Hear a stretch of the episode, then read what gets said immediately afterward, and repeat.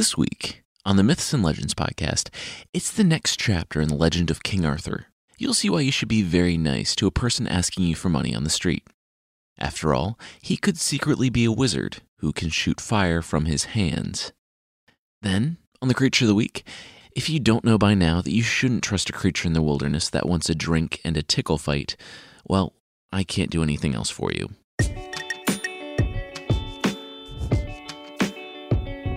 This is the Myths and Legends Podcast, episode 27A The Violence Inherent in the System.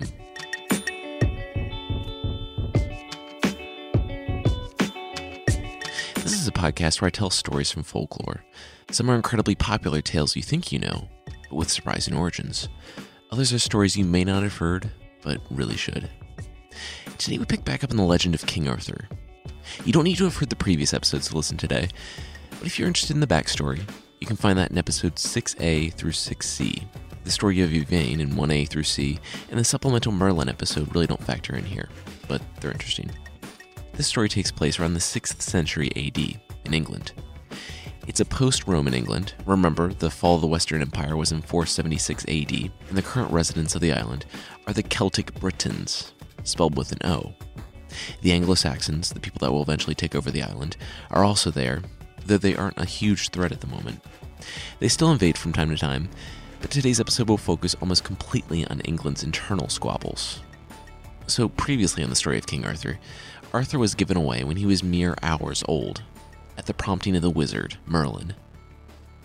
He was given in secret to one of Uther Pendragon's, Arthur's father's, knights, and raised as his son. Uther Pendragon died just two years later and this threw England into chaos as several barons and petty kings vied for the throne. The bloodshed went on for well over a decade, until Merlin knew Arthur was old enough to ascend to the throne. Everyone agreed to let God show them who the next king should be, by way of a special sword and stone.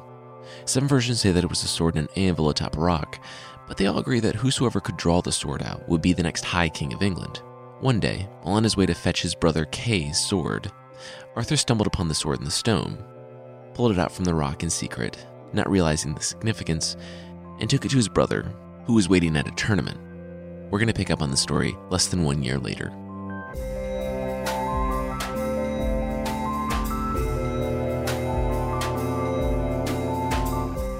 In less than one year, King Arthur's reign was a disaster. That issue, however, was rapidly being solved by fire blazing from the wizard's hands. The archbishop yelled fiercely that the assembled army of rebel kings were excommunicated from the church, while the wizard, Merlin, shot fire from his hands. From his hands. Arthur had only heard stories of vague prophecies coming from the middle aged magician, and of him enchanting the stones to build Stonehenge. He had never heard of him calling forth fire to decimate an army. This was unbelievable. Even with a wizard, though, Arthur might still die here. He had ruled England as High King for almost a year now, and he had done absolutely nothing.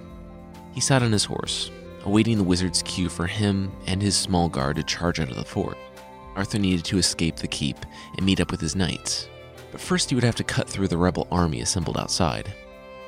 Next to him was his foster brother, Kay, and a handful of other knights that completed his personal guard.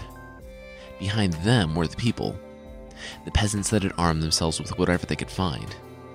They didn't have armor, and on the other side of the drawbridge, they would find themselves facing over 1,000 trained knights. The odds were not in their favor. Young King Arthur sat, sweating and grinding his teeth, his hand reaching and gripping his sword. It was the one he had drawn from the stone to become king. There had been so much promise when he was crowned. He only wanted to be a good, understanding, and kind ruler. The reality, however, was that he had been chased out by lesser kings who had shown loyalty to Uther, though obviously not Arthur.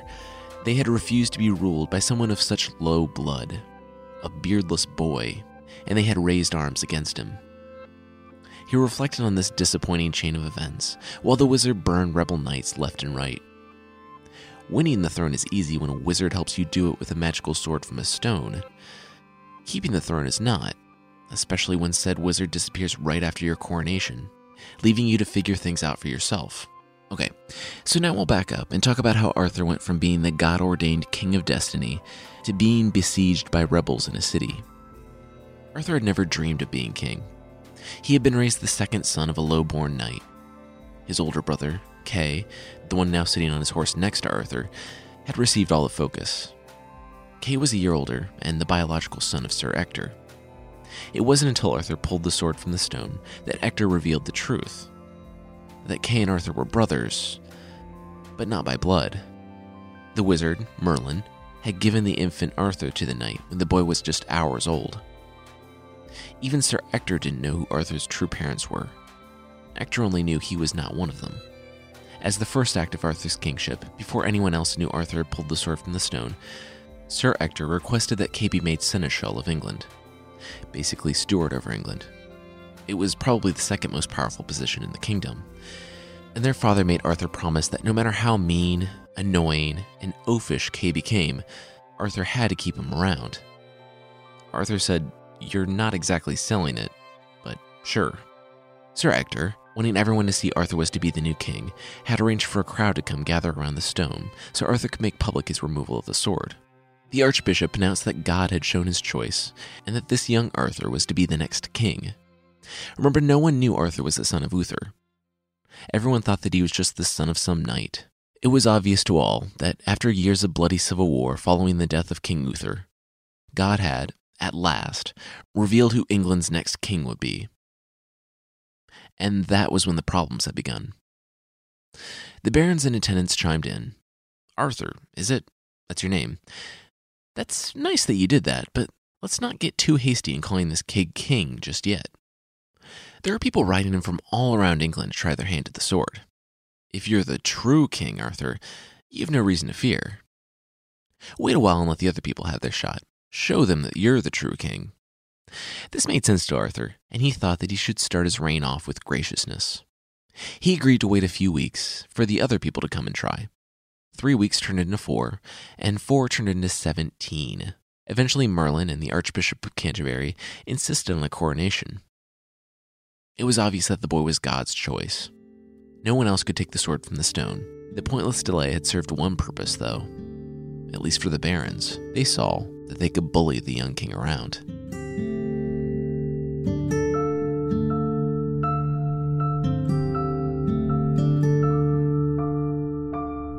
They started salivating when his wizard advisor, the magician who had built Stonehenge and helped the previous kings drive off the Saxons, left shortly after Arthur's coronation. A few months later, they started sharpening their knives when Arthur chose to travel around to the different castles and kingdoms of England, celebrating his coronation and demonstrating his authority. As far as I can glean, this was customary of medieval high kings. Well, Arthur had made the mistake of thinking that he was safe in his own land. He only took a small group of his closest knights with him.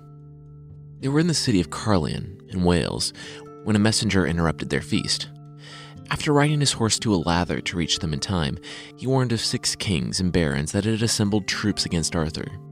People who had said that they were content with the magical sword selection process were very much not content with the magical sword selection process. The ability to pull a sword from a stone is apparently no basis for a system of government. Nearly 1,000 knights in all, and various other squires, pikemen, and crossbowmen were gathering, and they would be outside Caerleon in a mere days. There was a frantic rush as they prepared, and they ensured the keep and the surrounding hill fort would hold out in the event of a siege. Still, Arthur only had a few hundred knights with him. He sent word to London for more knights, but they wouldn't be able to make it in time. Arthur was dismayed. He knew how something like this went. The last High King of England to be besieged in Wales had been burned alive in his own castle. The armies of the north arrived, led by King Lot, who demanded that Arthur, the low born, beardless child, abdicate and surrender himself immediately. Arthur decided to hold out hope for his backup knights, and so the siege began. That was when Merlin came riding up on his horse.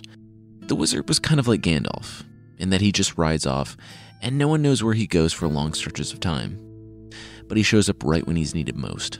He rode all the way to King Lot's tent. The king of Lothian and Orkney sneered at the wizard. He didn't trust this charlatan. Three kings had trusted him Vortigern, Arthur's uncle, and Arthur's father, and three kings had died. Lot just knew Merlin had engineered Arthur's ascent to the throne, but he received the wizard anyway. Merlin tried to reason with the man, but Lot was convinced that this boy, Arthur, only made England weak. He laughed in Merlin's face and told the wizard that he didn't want to make peace with Arthur. King Lot wanted to humiliate him, to make an example of him. He told the wizard that he could pass through the siege and enter the hill fort. King Lot told Merlin that he could go and die with his young king. And now we're back to where we started. Arthur and a few hundred of his knights were arranged behind the gate, ready to go. Arthur looked next to him and saw Kay. He was grateful for the man. In the years since Arthur had become king, Kay had grown from a mean, obnoxious bully to a mean, obnoxious, fiercely loyal friend. And perhaps the first time in his life, Arthur was glad Kay was his brother. Even though he was intolerable a lot of the time, Arthur appreciated Kay staying by his side, even when it meant likely going to his death at the blades of an attacking army. They could hear Merlin on the wall, shouting, raining down fire, and then came the signal. Kay nodded to the men on either side, who unbarred the large door. They wasted no time before galloping out. The knights and warriors laying siege to the fort had been pushed far back by Merlin's magic missiles, and they were in disarray. Arthur and his knights charged ahead. They need not necessarily win, only escape. Once they met with the rest of Arthur's knights, crossbowmen, and other warriors, they would be able to put up a fight in earnest. For now, though, they just had to survive. Arthur could see Merlin standing atop the wall, fire still arcing out from his arms, burning the knights below, even from afar, clearing Arthur's path. The wizard's range, however, was limited, and eventually Arthur would need to fight. Arthur looked down at the sword, the one he had drawn from the stone. Merlin had enchanted it, instructing him only to use it if the situation was dire. It could cut through steel, iron, bone, everything.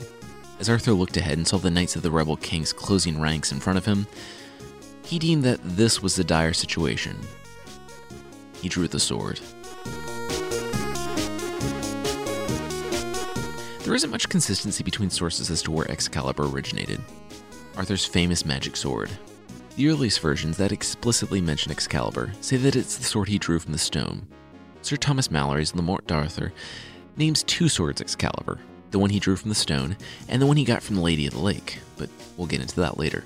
The Lady of the Lake version is the most widely accepted version today, and it gives us the opportunity to talk about the Lady of the Lake, so that's the one I'm going to go with. The one that he has now, the one that he drew from the stone, is just a magic sword.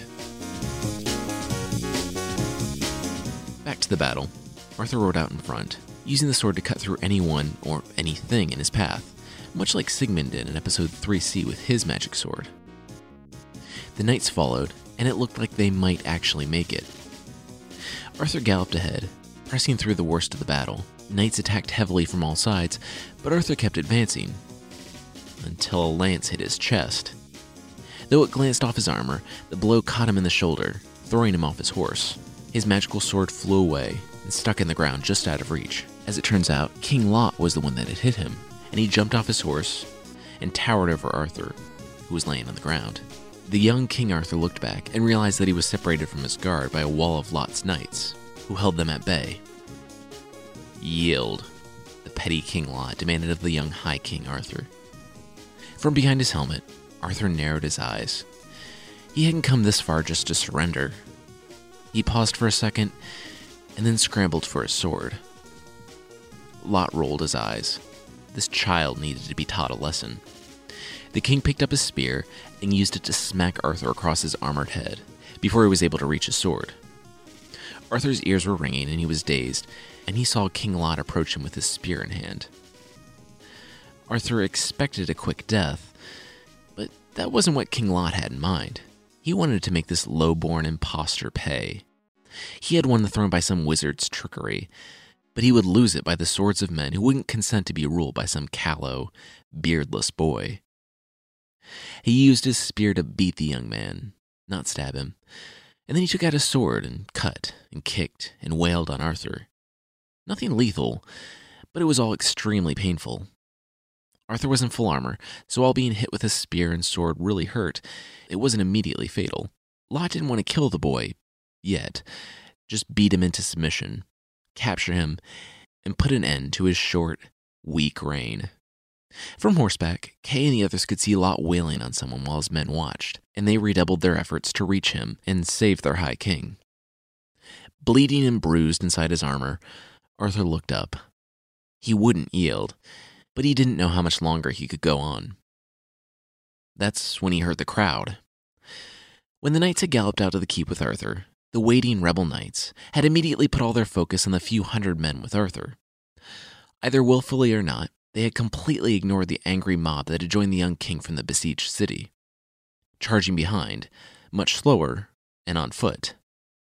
They ran out with their makeshift clubs and knives, several times the size of either army, and took the rebel knights from behind. They stabbed and bludgeoned horses, destroying the rebel knights' significant advantage. They also grabbed the unsuspecting knights off their horses, ganged up on them, and killed them. The mob not only took a significant amount of attention away from fighting Arthur's guards, but like the Ewoks during the Battle of Endor, this ragtag local army was somehow beating their much better armed, much better organized enemies with improvised weapons. It just wasn't as cute as the Battle of Endor. Standing over Arthur, breathing heavily, Lot looked up, startled by the noise. King Arthur's guard was close to pushing through the wall of nearby rebel knights. But the sea of angry peasants with knives somehow clawing through his trained knights was even more troubling. Lot tried to wrench the struggling Arthur up by his armor, to capture him, but he panicked as the young king's knights began breaking through to rescue Arthur. As it turns out, they were much closer than King Lot thought, and before he could turn, Kay had broken through and buried his sword deep in Lot's shoulder. Blood spewed through the gaps in Lot's armor, and he staggered backwards. The enemy surrounding them took up arms, and Arthur, though it hurt to move, struggled to his sword, stood up, and fought as many rebel knights as he could, before collapsing in pain. Luckily, he collapsed just as the rebel army was beginning to flee. Kay ran to him so he wasn't trampled, helping his foster brother to a horse. They didn't turn back to the city of Caerleon. The townspeople were all but literally tearing the rebel knights apart, but King Arthur's guard couldn't risk the army regrouping. No, they had to ride to London and the rest of King Arthur's army. Arthur, while happy to be alive, felt each painful step of his horse ride back to safety.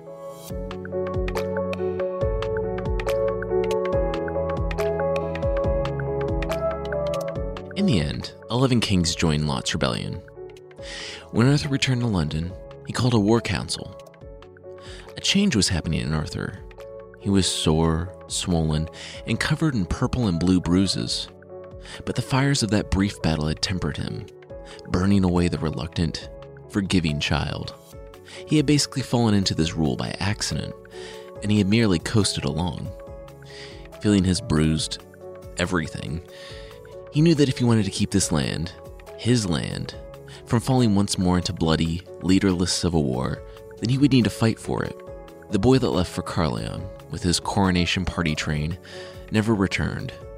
In his place was a leader who knew what he must do to be strong for his people. Standing on the wall, he saw a familiar horse approaching and was relieved. It was Merlin. Arthur may have resolve now, but he still lacked a solid plan. Merlin had survived the battle after shooting fires from the walls of Caerleon, and he made his way to London as quickly as possible. When he got in, he eyed the young king, immediately noticing the difference. The battle had been a victory after all, it seemed. Merlin told Arthur that they couldn't just engage them. Arthur's armies were too weak. They would need to ally with two kings in Brittany, Ban and Bors. Ban and Bors were two kings in France. They helped Arthur out significantly with extra troops to fight the rebel army, but I'm not going to get into their backstories right now. King Ban is Lancelot's father, and we'll absolutely be going over his story in the near future. But for right now, all you need to know is that Ban and Bors are kings that become Arthur's allies. There were small battles here and there, but nothing decisive. Arthur fought out front.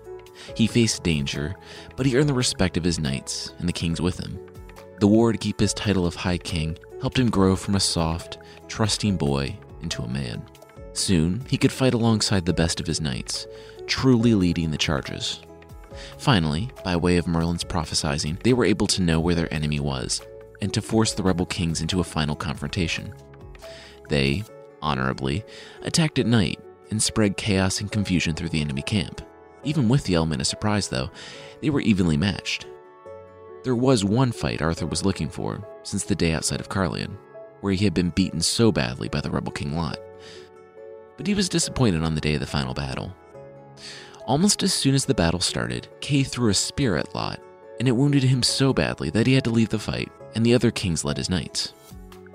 It was an insane slaughter, and nearly everyone at one point or another loses his horse, finds an enemy knight, shoves their sword through the enemy knight's faceplate, and gets a new horse. As the battle progressed, Arthur sent word for Ban and Bors to attack. They had tens of thousands of fresh warriors hidden in the forest that the rebel kings didn't know about. With the losses they had already experienced, and a whole new army flooding out of the forest, the resolve of the rebel army melted, and they fled. Arthur saw Merlin running up to him on the battlefield. Surprisingly, Merlin told him not to pursue the rebel army. Merlin was glad Arthur was angry, and the wizard liked that he wasn't the pliant young boy that had pulled the sword from the stone a year and a half ago. But Merlin told Arthur that to press it further would be madness. Arthur had come with 120,000 warriors, and now he was down to just 15,000. He had won, but only just so. Besides, the rebel kings would soon be getting bad news from the north. The Saxons, the omnipresent boogeymen, decided to take advantage and invade. If the rebel armies didn't want to return to the looted, burned remains of their homes, they would make a peace agreement and head back north. Even though Arthur really wanted a rematch with Lot, he agreed that it would be better to have the formerly rebel kings fighting the Saxons than to have to replace them and send his own people up north. Looking out on the blood soaked dirt of the battlefield, with its thousands upon thousands dead, Arthur took a deep breath. He was now the complete and undisputed ruler of England, and he had ended the violence that plagued the land since the death of King Uther, well over 10 years ago. The rebel kings did offer peace, and Arthur accepted. The kings returned north to salvage what they could from the invading Saxons. Arthur returned to London, and upon his entry to the city, he was met in the street by a smelly peasant wearing woolly furs and carrying several dead geese by their necks. This peasant, of course, stopped the king and asked for a present. King Arthur said, one, no, I'm not giving you a present, and two, get out of my way, churl. Churl being an archaic insult for an impolite person of low birth. The peasant wouldn't move, though, and so King Arthur asked his knights to kindly remove this peasant from the city with a small 30 year detour in the dungeons. Knights Brastias and Ulfin only laughed, though. King Arthur turned to them, laughing, really? In front of the peasant? They said, It's. it's Merlin. He does this sort of thing way too often. Arthur looked back to see the peasant with a mostly toothless grin it was Merlin. As we've talked about before, Merlin was absolutely a conjurer of cheap tricks, and he often traveled around in magical disguises to keep from being noticed. In the blink of an eye, he turned back into the middle aged wizard. He told Arthur that he was leaving for a time, but the next time Merlin came to him, the wizard would be in disguise, so look out for that. Whenever King Arthur needed him, Merlin would be there. With that, the wizard transformed into a different peasant, nodded at his king, and melted into the crowd. A small amount of time passed, and just as Arthur was getting settled in as king, news of more violence arrived. This time in North Wales, another king was causing trouble, trying to conquer his fellow petty kings. He had King Leodegrance under siege, who I'm just going to call King Leo from here on out. Arthur rode up with a contingent of knights and put the antagonistic king and his armies to flight. Members will eventually recognize this character as the antagonist from Members Episode 3, The Cloak of Beards. This all takes place before that, but in the coming episodes, he will grow in power until he actually begins to conquer surrounding petty kings. After he conquers someone, he has a ritual where he shaves the king's beard off and adds it to his completely not gross cloak made of the beard hair of defeated kings. Time goes on until there's one beard he just has to add to his cloak that of King Arthur. In this story, his name is King Ryence, and he's not a sorcerer or a giant, just someone with a weird hobby and a very questionable fashion sense. Seeing as everything was settled here, Arthur made to leave, but King Leo insisted that Arthur stay the night. That evening, King Arthur was introduced to someone who would forever be associated with his name. A woman who, in some sources, was wise, kind, and intelligent, and in others was an unscrupulous harlot whose affair tore the round table apart. Here, she's just Princess Guinevere, the stunningly beautiful daughter of King Leo. Arthur talked to her when he was near her that evening, and when he was away, he could hardly take his eyes off her. The timing wasn't right, though. King Leo, while he was happy King Arthur took a liking to his daughter, was going to wait this one out. Everyone but Merlin thought he was of relatively low birth. And though King Arthur had managed to keep his title longer than anyone thought he could, the number of kings that wanted him dead was still in the double digits. Arthur, for his part, also felt that it was too soon. Though he liked Guinevere, he couldn't be married quite yet. Marriage was a great way to build a strong alliance, and seeing as he had only recently reached a very tenuous peace, he couldn't afford to spend that bargaining chip quite yet. He was reluctant to leave the next day, but he made his way back to London to resume putting his kingdom back together.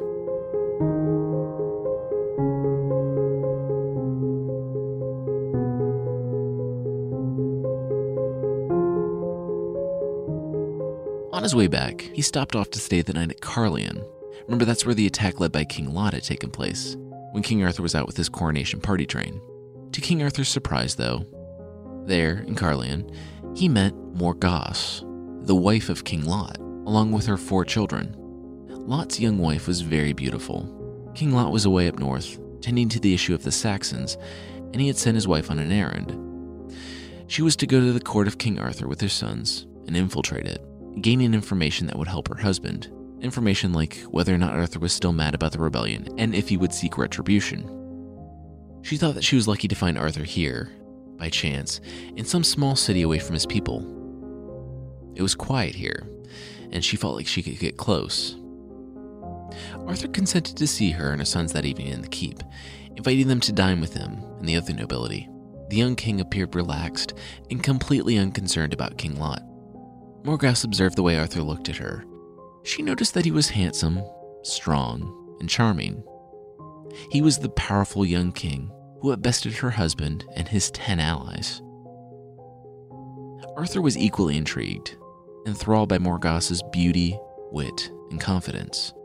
Of course, all this went right over the head of Morgause's sons. They would eventually become knights of the Round Table, but had they known what would happen later that night, well, they might not have been quite so eager to serve the man in just a couple of years. Late that night, Arthur was pacing the stone floor of his room. He had spent the evening in conversation with the woman, and now that he was alone, he couldn't stop thinking about her. He tried laying down, staring into the darkness, but he just couldn't take it. He shook with nervous energy. Jumping back out of bed, Arthur slipped out of his room and down the hall. He knew that he had been attacked in this very keep, and that if he continued down this hall, it might spark the war anew. Still, he had to see her again. He found her room and knocked quietly on the thick wooden door. Queen Morgause, the wife of King Lot, opened it and looked shocked. But only for a moment. She kissed the young king and pulled him into her room.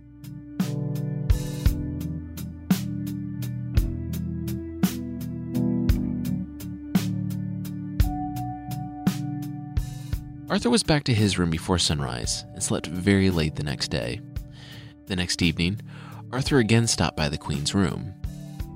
And the night after that, and the one after that.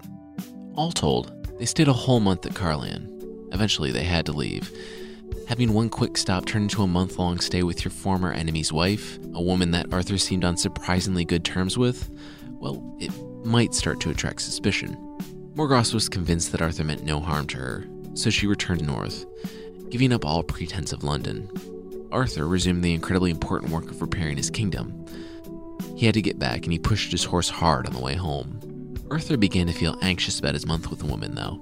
For some reason, the dark corners of his mind cried out against what he had done. It wasn't merely being with another man's wife, it was something deeper, more disturbing, and I would imagine Arthur had no idea why he felt this way. Queen Morgause was the daughter of the former Duke of Cornwall and was born before her father died and her mother remarried. King Arthur was the son of Uther Pendragon and his wife, the lady and future queen, Igraine. Igraine had been heartbroken to give the infant Arthur away to be raised by Sir Ector. As this was still a secret known only to Merlin, Arthur was unfamiliar with his true family tree. He didn't know that his mother had actually been married to the Duke of Cornwall before later marrying Uther Pendragon. his mother had had children with the Duke, one of whom was a girl named Morgause, the Morgause who married King Lot of Orkney to become Queen Morgause, the queen who Arthur had visited over the past month. Yes, the woman with whom he had spent several nights was his half sister. Worse, though they might not even know it yet, she was pregnant with Arthur's child. In the same way that Arthur was conceived, Arthur's son Mordred was conceived. Arthur went in secret to the wife of his enemy, and she became pregnant. Instead of siring a noble high king and secret heir to his throne, as Uther had done, Arthur had sired a dark shadow of himself. Mordred will become the villain of the Arthurian legends, and in the next episode, we'll see young, honorable King Arthur faced with the grim choice should he or should he not commit an atrocity in an effort to forestall the doom that this child represents? Of course, Arthur didn't know any of this. He only knew he was being plagued by horrible dreams, dreams in which he found himself on the moors at night, screams coming from a nearby village. Fully armored with his magical sword, he would rush to the village, only to find bodies strewn everywhere. Knights, nobles, peasants, and clergy, all dead in the street. Above him hovered a giant griffin, which was a winged beast, with the body and back legs of a lion, and the head and talons of an eagle. It's on the podcast show art. Behind him, he would hear the roar of a dragon spewing fire and poison. With a deep breath, he would turn and fight. The griffin attacked from the air, tearing at his armor and eventually his back. The dragon slashed at him from the front and heated his steel to a bright orange, burning Arthur horribly and cooking him inside his armor. Eventually, he would kill both beasts, blood streaming from the remaining areas that weren't horribly burnt. Each night, he killed the dragon and griffin, but each night he also breathed his last while lying on their torn corpses. Arthur was haunted by this dream each night on the way back to London until he simply dreaded going to sleep. One day, he and his men stopped by a forest. Arthur decided that a hunting excursion would take his mind off the nightmares. That's when he saw the magnificent hart, or basically a deer. He locked eyes with the deer, hesitating only for a moment. It was long enough, however, and in an instant the beast bolted into the woods. Arthur spurred his exhausted horse after them in pursuit.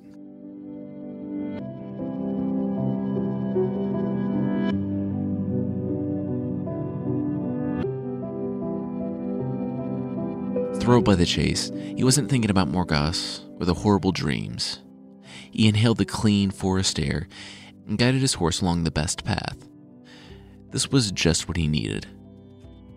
Galloping toward a clearing, Arthur felt the earth drop out from beneath his steed. He was thrown clear from the horse and hit the ground, his hard steel armor folding inward and bruising him. He rolled about three times, finally splashing to a halt in a river. Head ringing, Arthur struggled up in the stream to see his horse lying dead on the ground. That's just fantastic, he said to himself. The horse was dead, and the hart was nowhere to be seen. Arthur sighed and collapsed on the bank, staring up at the sky. He had ridden his horse so hard, for so long, that its heart had just stopped. Worse, he felt his unnamed dread and anxiety creeping back into his mind. Arthur heard one of his attendants riding up before the man's face filled his vision as he lay on the bank. Arthur said he was okay. Just go fetch another horse. I'm not riding back with you. I'll just be here. After the attendant rode off, Arthur pulled himself off the bank and sat against a large, shaded tree looking out across the river. At least this was better than the endless riding back to London. And while they would lose part of a day, it. Then he heard something hounds. He was pretty deep in the forest, but Arthur thought that he maybe had inadvertently traveled into the land of some lord. After being thrown from his horse, bruised, bloodied, and in a sour mood, the last thing he wanted was to deal with some sycophantic underling. He pressed himself closer to the tree, deeper into its shadow. With his back to the bark, he peered around the trunk, expecting to see a large group of hounds chasing an animal through the forest. Instead, it was simultaneously the oddest, most horrifying creature King Arthur had ever seen. It stood twice as tall as a horse and about three times as long. It had the head and neck of a great serpent, the body of a leopard, the haunches of a lion, and the hooves of a deer. As it prowled down the path, its belly made the sound of hounds barking. And it was coming straight for King Arthur, who pressed his back farther into the tree, gripped his sword, and said a small prayer.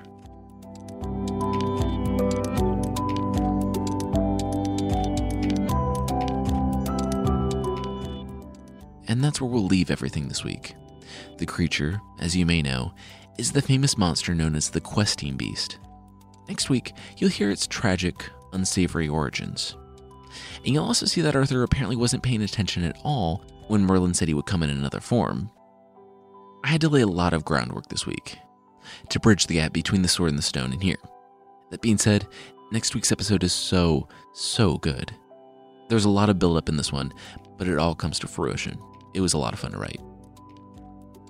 I want to say thanks to JHXT, Carrie Rabbit, BD Kedge, Strictly Savage, Zelsi, Digriz01, Hug Hug Hug, it's just HGH three times in a row, Kluggle, Pentastic, Mr. David Hampton, Super Sleuth, and XVB07172 for the reviews on iTunes. Seriously, thank you so much. I really appreciate it, and it's great to hear all your feedback. If you'd like to leave a review on iTunes, you can check it out at itunes.mythpodcast.com. There's also a membership thing going on on the site. If you'd like to support the podcast, you can do so for less than $5 per month. That's less than the price of a pillowcase cover with the face of actor Nicolas Cage staring longingly at you. Membership comes with access to source pack ebooks and extra episodes that won't creepily watch you while you sleep. If you're interested, you can check out support.mythpodcast.com. Also, I'm on Twitter at, at MythPodcast and Facebook at facebook.com slash mythpodcast.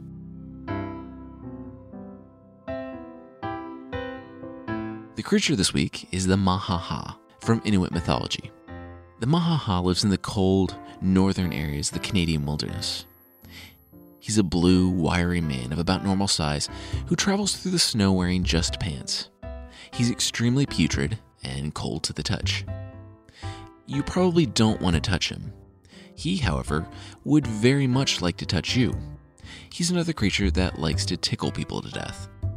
This one is actually pretty gruesome, though. He's able to tickle people to death because his fingers are long and his nails are razor sharp. And I'm calling it, this is officially the worst way to go. He'll laugh maniacally while he does it, with a wide grin on his face. Sources call him evil, though it's unclear whether he actually seeks to kill people. He is fairly unintelligent, and it could just be that he really likes tickling, gets carried away, and before he knows it, the person is dead. You know, like Lenny and the Dead Mouse from Of Mice and Men.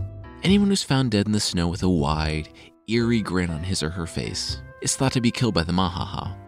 Sidebar How many people are dying in the snow with grins on their faces? Like I said, he's not too bright, so if you run into him while wandering alone through the remote, frozen Canadian wilderness, just ask him if he wants to get a drink before your tickle fight. Go to a fast running river and invite him to take the first drink. When he does, kick him into the water and he'll be swept away.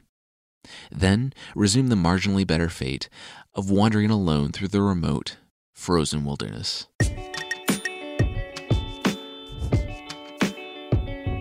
That's it for this week. The theme song is by the band Broke for Free, and the Creature of the Week music is by Steve Combs. Links to the other music I used are in the show notes. Thank you so much for listening, and I'll see you next time.